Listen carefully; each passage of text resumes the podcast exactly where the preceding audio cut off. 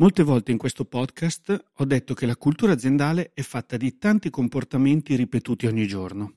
Sono queste azioni che rendono i valori espliciti. Se credo che far crescere le persone che lavorano con me sia importante, darò e chiederò feedback costantemente, così come chiederò loro di esprimere la propria opinione e condividere le loro idee ogni volta che potrò. Oggi in particolare vorrei parlarvi dell'importanza dell'ambiente per promuovere questi comportamenti quotidiani e di conseguenza la cultura aziendale che volete.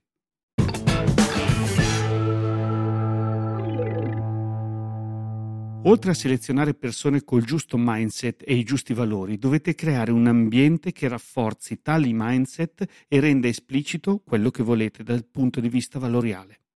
L'ambiente, cioè i riti, la comunicazione, le procedure, rafforzano o indeboliscono la vostra cultura. Quando volete implementarne una nuova o rafforzare l'esistente, dovete pensare anche a questi aspetti. Se crei l'ambiente giusto, favorirai la cultura giusta. Le risorse umane tendono, e l'ho fatto anch'io nel mio passato, a concentrarsi molto sulle persone e sulle caratteristiche personali e molto ma molto meno sugli aspetti ambientali della questione. Bisogna pensare anche a come plasmare l'ambiente, usare eventi, riti, strutture fisiche per rafforzare la cultura che vogliamo. È inutile dire che promuovete l'iniziativa personale se poi avete un processo autorizzativo per i nuovi progetti fatto di 12 firme e 45 passaggi autorizzativi. Inutile dire che volete persone che comunichino tra loro e poi le mettiate in cubicoli isolati, per quanto siate bravi a identificare e reclutare persone comunicative, faranno fatica a parlarsi e a interagire se stanno in cubicoli isolati. Facciamo un altro esempio. Mettiamo che vogliate promuovere l'innovazione. Essa è fatta di tentativi ed errori. Per innovare bisogna fare e facendo si può sbagliare. Quindi volete evitare di condannare l'errore. Volete che gli errori non vengano nascosti, ma che siano fonti di apprendimento per tutti e che favoriscano questa innovazione.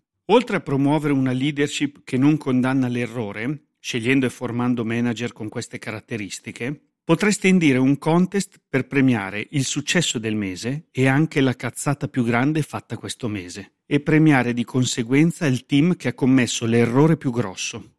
In questo modo rafforzerete il valore anche con un rito, un evento. Dichiarare pubblicamente che premiate un errore non vuol dire favorire la rovina aziendale, anzi vuol dire pubblicamente e in modo forte che va bene correre i rischi e sbagliare, purché se ne tragga qualche insegnamento e che se l'innovazione è un valore va bene sbagliare fin tanto che si cercano nuove strade.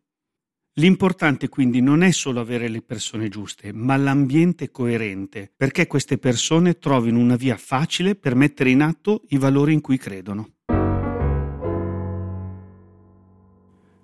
In periodo di lavoro remoto, come potete creare riti o procedure o eventi che aiutino la vostra cultura? Pensate a che cosa potreste inventarvi, perché questo farà un'enorme differenza in futuro. L'ambiente ha molta più influenza di quanto ci possa sembrare.